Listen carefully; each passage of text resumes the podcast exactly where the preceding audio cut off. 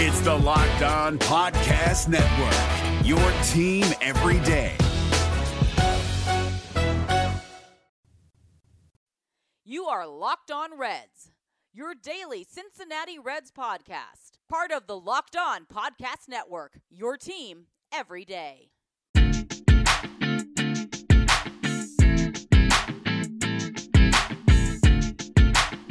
What's up, Reds fans? My name is Jeff Carr, and you are Locked On Reds.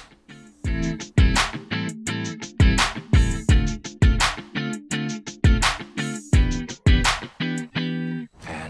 here we go. What is going on, Reds fans? Welcome into the Locked On Reds podcast. It's a Tuesday. It's a day after the Reds absolutely clobbered the Pittsburgh Pirates at Great American Ballpark. It's a great day to be a Reds fan. We're going to talk about that briefly and then get into some trade deadline conversations and even get to a couple of your calls. But before we start, make sure that you are subscribed to the podcast on iTunes, Spotify, Google Play, Stitcher, the Himalaya podcasting app, Podbean, who knows what else. There's lots of podcasting apps, I'm sure. You can find it there, and then just hit that little subscribe button for me. Then follow us on Twitter, at Locked On Reds and at Jeff Carr with three Fs, and hit us up on the Locked On Reds line, five one three, five four nine, zero one five nine. As I mentioned, we'll get to a couple of those calls later on. But first, let's jump into Monday night's game. The Reds win eleven to six, and it was an absolutely crazy night for the Red Legs as they scored ten of those eleven runs in the bottom of the second. That's right, every single starter, if they were in the lineup before the game started, they scored at least one run. Jesse Winker and Josh Van Meter managed to score twice. And actually, Josh Van Meter scored in, twice in the second inning. It was just a crazy inning, and it kind of started whenever the Pirates made a trade. The Pirates, just hours before Monday night's game, traded their probable starter, who's Jordan Lyles, to Milwaukee. So they had to bring up, bring up a emergency spot starter, guy named Alex McRae, and I cannot imagine that they were banking on too many innings from him, probably hoping for at least a couple, but Clint Hurdle ended up pulling him after just four outs, an inning and a third, and he gave up a lot of hits, gave up a lot of runs, seven runs, only five of them were earned. There was a very terrible error by Josh Bell in the second inning whenever Josh Van Meter hit a ground ball straight to him. The bases were loaded, and Josh Bell picked it up and went to throw it home to get the lead runner and rolled it. Well, he bounced it. It just, it was a terrible throw. It looked like Mark Mallory trying to throw out the first pitch. A lot of people use that GIF on the wonderful twitter dot com to describe what happened, but it really did. It looked like Mark Mallory's first pitch there. It's just a terrible throw, pulled the catcher off of home plate, allowed the run to score, allowed the inning to continue with just one out on the board, and it wasn't doing the pitcher any favors because at that point they brought in the reliever. From Alex McRae, they brought in Montana DiRapo, and, you know, stop me if you've heard either Alex McRae or Montana DiRapo's name before, but I myself have not. So I wasn't sure what to expect from them. Sometimes the Reds tend to make these guys look good. That didn't happen on Monday night as Jose Iglesias clubbed the grand slam off of Montana and capped off the ten-run second inning. Jesse Winker ended up scoring on a wild pitch in the fifth inning, which is what gave the Reds eleven runs. There was a slight scare. I won't say that I was sitting on the couch worried that the Reds would lose the game, but in the sixth inning, Sonny Gray was having trouble throwing strikes, having trouble, you know, getting guys out, so they pulled him with one out in the sixth in favor of Wandy Peralta. Now, Peralta promptly got the first out via strikeout, and then he walked a guy, and then he loaded the bases, and then he gave up a grand slam to the third baseman for Pittsburgh, Colin Moran, and that was his second home run of the year off of a left-handed pitcher. It's been a few games this year, and he's only got two home runs off of lefties, one of them off of Wandy Peralta, and one of them is a grand slam. But that is what made the score eleven to six, and nothing else happened after that, as Jared Hughes and Robert Stevenson came in for the final two and a third innings to shut down the Pirates and get the win. So it was a nice win for the Reds. That's now their sixth win in their last nine games, third in a row. As we roll into the trade deadline, I don't know that their position has changed at all. I mean, I know we talked about, oh, buyer, seller, whatever. They're a mixture, right? Dick Williams has said that. They're not looking for anybody that is a rental. They're looking for multiple years of control, guys who can open the playoff window, that sort of thing. So that the the fact that they've had this recent success has not changed that at all. And, you know, they had quotes from David Bell, who's just like, you know, I'm happy with the clubhouse we have. I don't see that we need to add anything. And that's awesome that he said that, but he kind of has to say that, because think about this. If you're David Bell and somebody asks you about the trade deadline and what you think about that, and if you say, yeah, you know, we can always improve and all that different stuff, then someone's going to push you to see where you think you need to improve, and then you're going to end up throwing somebody under the bus. So, of course, he's not going to say that he's like, oh, yeah, yeah, yeah, bring him in, bring him in. He's not going to say that. On the other end of the spectrum, you've got all of these rumors swirling around about different guys, who's coming, who's going. There's always been an inkling of a rumor. I'm not going to say that it's a foregone conclusion or even a strong rumor about Clint Frazier from the Yankees. Clint Frazier, a very good young talent, under control for a couple of years, and he's blocked by the logjam that they have in, in the outfield in New York. But Brian Cashman, I, I saw something that Ken Rosenthal wrote on The Athletic, that Brian Cashman is looking for a pitcher with multiple years of control for Clint Frazier. So there we go. You know, even the guys, even the teams that you figure are the traditional buyers who are probably, you know, looking for that rental piece to get them over the hump in two thousand nineteen, like the Yankees, even they are using the caveat of, we want multiple years of control. So who knows who's going to budge? There's now a lot of reports coming out that the Reds probably won't do anything, even though in that same article, Ken Rosenthal notes that the Reds could be one of the most active teams at the trade deadline.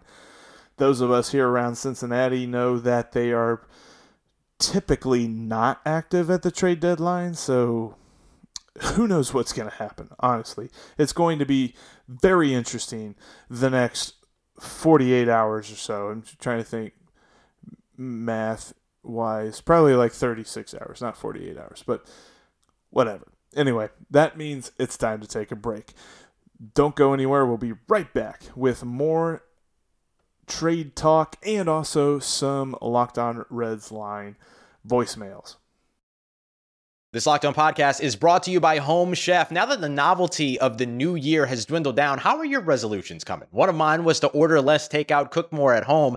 But I'll be honest, I haven't been consistent. That is until I found Home Chef. Home Chef provides fresh ingredients and chef-designed recipes conveniently delivered to your doorstep to simplify the cooking experience and without robbing you of the joy of putting a dish together yourself. I'm pescatarian, and they cater to a variety of dietary needs. I had this super refreshing ginger sesame salmon, a beautiful trout dish, and a super comforting shrimp and vegetable orzo dish, all of which took me less than thirty minutes to put together. For a limited time right now, Home Chef is offering all of our listeners eighteen free meals, plus free shipping on your first box and free dessert for life at homechef.com slash locked on. That's homechef.com slash locked on for eighteen free meals and free dessert for life. Homechef.com slash locked on. Must be an active subscriber to receive free dessert. You're listening to the Locked On Reds podcast here on a Tuesday. It was intriguing last night to see. The Reds were pulling a couple of different guys in favor of some rest whenever they had the big lead, and Yasiel Puig was one of them. He was pulled in the double switch whenever Wandy Peralta came in in the sixth, And some speculated that maybe this was hashtag HugWatch time. And if you're unfamiliar with the hashtag of HugWatch, that's, you know, when a player gets traded and it's in the middle of the game, he goes around hugging his teammates as in, you know, hey, been fun playing with you, I'm going somewhere else now. There wasn't really any of that, and after he was pulled, he was not seen sitting in the dugout. So who knows? Maybe he is involved in a deal. There's multiple reports out there that say that the Reds have explored uh, teams that may be interested in him, a big bat in their lineup for the stretch run. But again, he does fit the rental player uh, definition, so who actually is looking for that? No idea. We know the Dodgers aren't one of them because the Dodgers wrote like one hundred thousand articles about how much they hated Yasiel Puig whenever they traded him to Cincinnati. And I still think that they're full of crap for doing that because Yasiel Puig is pretty awesome. But other than that, there was a funny thing on Twitter. And, and I say funny. It wasn't funny in and of itself. But Clint Frazier had a tweet. It was about ten o'clock last night. And uh, there's two ways you could go about deciphering this tweet. The first way is this. Clint Frazier's tweet said, H D H D T S D G I D R S F J H E F Z and seven exclamation points. Or you could go about deciphering it as Hud Hud says Gizka Friska Zerzer. Either way, I don't know what it means. I, there were a lot of Yankees fans that were immediately commenting on the tweet as in, oh yeah, thanks for the misdirect. You're trying to you're trying to goad us into believing that you just got traded for Trevor Bauer or Madison Bumgarner or whatever. I just thought it was hilarious, and I I, I know what he's doing. He's just doing that to see what sort of reaction he can get out of people. And the saddest thing was, and, and of course I was one of them, I retweeted it, but more out of humor than out of anything. He sends this gibberish tweet out to the wonderful twitter dot com at around ten p.m. Eastern Standard Time on a Monday night. And he got one thousand six hundred eighty-seven likes, three hundred ninety-one retweets, and three hundred ninety-six comments. You don't think people are starving for information on this trade deadline? It's been hilarious because there's been nothing. Like, there's this rumor or that rumor, but it's really just grumblings or this team isn't not saying he's not available. You know, crap like that that anybody could report. You don't have to have inside information to say, well, the Reds aren't not listening to offers for Jose Iglesias. Yeah, sure, you could say that all day. But with this whole hard and fast trade deadline for July thirty-first, there were there was some reports that a couple of the owners approached the Players Association or something of that nature. The Players Association was talking about maybe pushing the trade deadline back to August fifteenth next year. Is two weeks really going to make that big a difference? If a team does not understand where they sit in the playoff race, whether or not they can go for it this year. If they don't know that right now, are they going to have that much more clarification on August tenth? Because think of it this way. There are twelve days between now and August tenth, right? Yeah. twelve days, twelve possible games between now and August tenth. If the Reds won all twelve of those games, that would be amazing, by the way. But if they won all twelve of those games, they'd be seven games over five hundred. And what did we say? There was a lot of reporting going on as to how many wins you need to get to that second wild card spot. It's about eighty-seven wins. So that would put them right on the cusp of that. That would give them eighty-eight wins if they just went five hundred from then on. But does that change things for them? If, if, if the Reds, if I told you right now that right now, this moment, from here on out, the Reds will make that second wild card spot. They'll make a run, get the second wild card. Does that change things for them? Are they going to go after a rental player? Are they going to go trade an asset? Are they going to trade Jonathan India for a guy who's only going to be playing for a couple of months for the Reds and probably go to free agency and not come back to Cincinnati? I don't think so. It shouldn't, because that would jeopardize what's going to happen in these next couple of years. The window's still just opening. You add a couple of weeks, that doesn't change things. To me, it's just the owners and, and the front offices of the baseball teams are just like, well, we banked so hard on that waiver trade deadline period during the month of August and the, in years past, and we just don't know what to do. That's just terrible planning on their part, and they don't need to be bailed out for terrible planning. The trade deadline is July thirty-first. I don't need to back this up anymore because there's been no...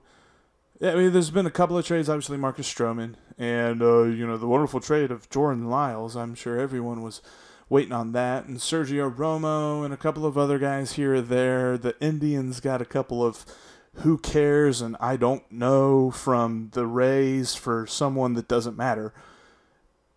So I think everyone is just starved for the blockbuster deal. They're waiting for the big name. Some folks were thinking, oh, Madison Bumgarner, he's going to be traded. And then Edwin Diaz and Noah Syndergaard, they'll probably be traded. Or things like that. You know, Robbie Ray, which I don't think Robbie Ray moves the needle for as many people as it may sound. But that's how starved people are for the interesting trades, is that they're lumping Robbie Ray in there. Now, don't get me wrong, he's a great young pitcher. But he's not a guy that I'm just like, whew, if the Reds are a Robbie Ray away from a World Series. That's just not going to happen. So you move the trade deadline back. It doesn't really change anything for the Reds. Maybe it changes something for another team. But there is a vast group, just a conglomeration of teams in the middle, especially in the National League. The Reds are still kind of part of this middle. They're not crazy out of it. I still don't think they're going to make a playoff run this year, but they're not mathematically eliminated. They're not like impossibly eliminated from the playoffs at this very moment here, July thirtieth on a Tuesday, two thousand nineteen. They're not mathematically eliminated yet, but they're a part of like ten teams that could see themselves making a wild card run. And that is what has hamstringed this trade deadline to the point where they're just waiting for someone to move. I kind of thought Marcus Stroman would be the first straw to fall and then everything would start rolling, but that just hasn't happened yet. Today and tomorrow up until four p.m. is going to be a very interesting time. Anyway, that's enough about that. Let's do one voicemail before we go. Hi, Jeff. It's Jordan uh, from... Uh Florence, Kentucky. Uh, I just wanted to make some comments about the uh, trade rumors about Scooter Gennett and Yasiel Puig. I honestly think it's insane. And because the reason why I think it's insane is because uh, we could we could easily get a top-rated second baseman in the major leagues uh, when he's healthy for a discount um, or or or cheap. Uh, because he, he, he loves uh, Cincinnati. He's grow, grown up around Cincinnati. I think it would be absolutely crazy to trade Scooter Gennett unless we got somebody extremely, extremely good for him. But And then we got Yasiel Puig, uh, big fan favorite, uh, for some law enforcement. And uh, I think that it's just as crazy. Uh, they're not going to find a, a another... Uh, right fielder that is uh, just as good as Yasiel Puig, and, and and personally, um, people people on Twitter are have been commenting on um, Yasiel Puig and saying that Phil, Philip Urban can take his spot. And I don't I don't think I, I agree with that whatsoever, because um, Philip Urban is not is not near as good as Yasiel Puig is, and and, and every in every category.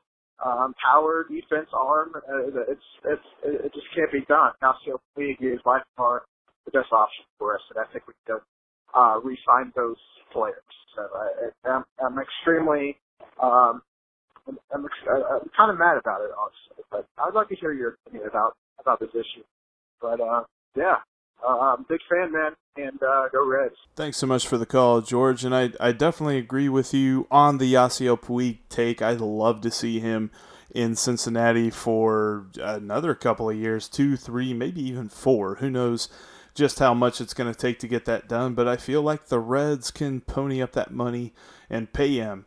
Uh, you know, hopefully not too crazy of an amount to keep him in here, but I think they could keep him in Cincinnati. Now, as to the other point, I like Scooter. I I, just, I want to preface what I'm about to say with the fact that I love Scooter. He's a fun dude to root for. I love that they've gotten him from the Brewers for nothing. They claimed him off waivers, and he's just had a couple of years where he kind of was like a show me, you know, show, you know, show everyone how good he really is. And he's had a couple of great years.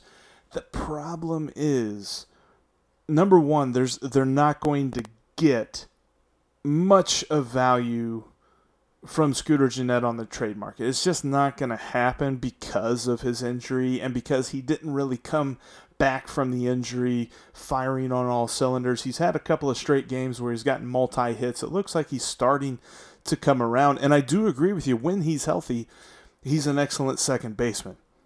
Here's the thing, though. The future for the Reds at second base is not him.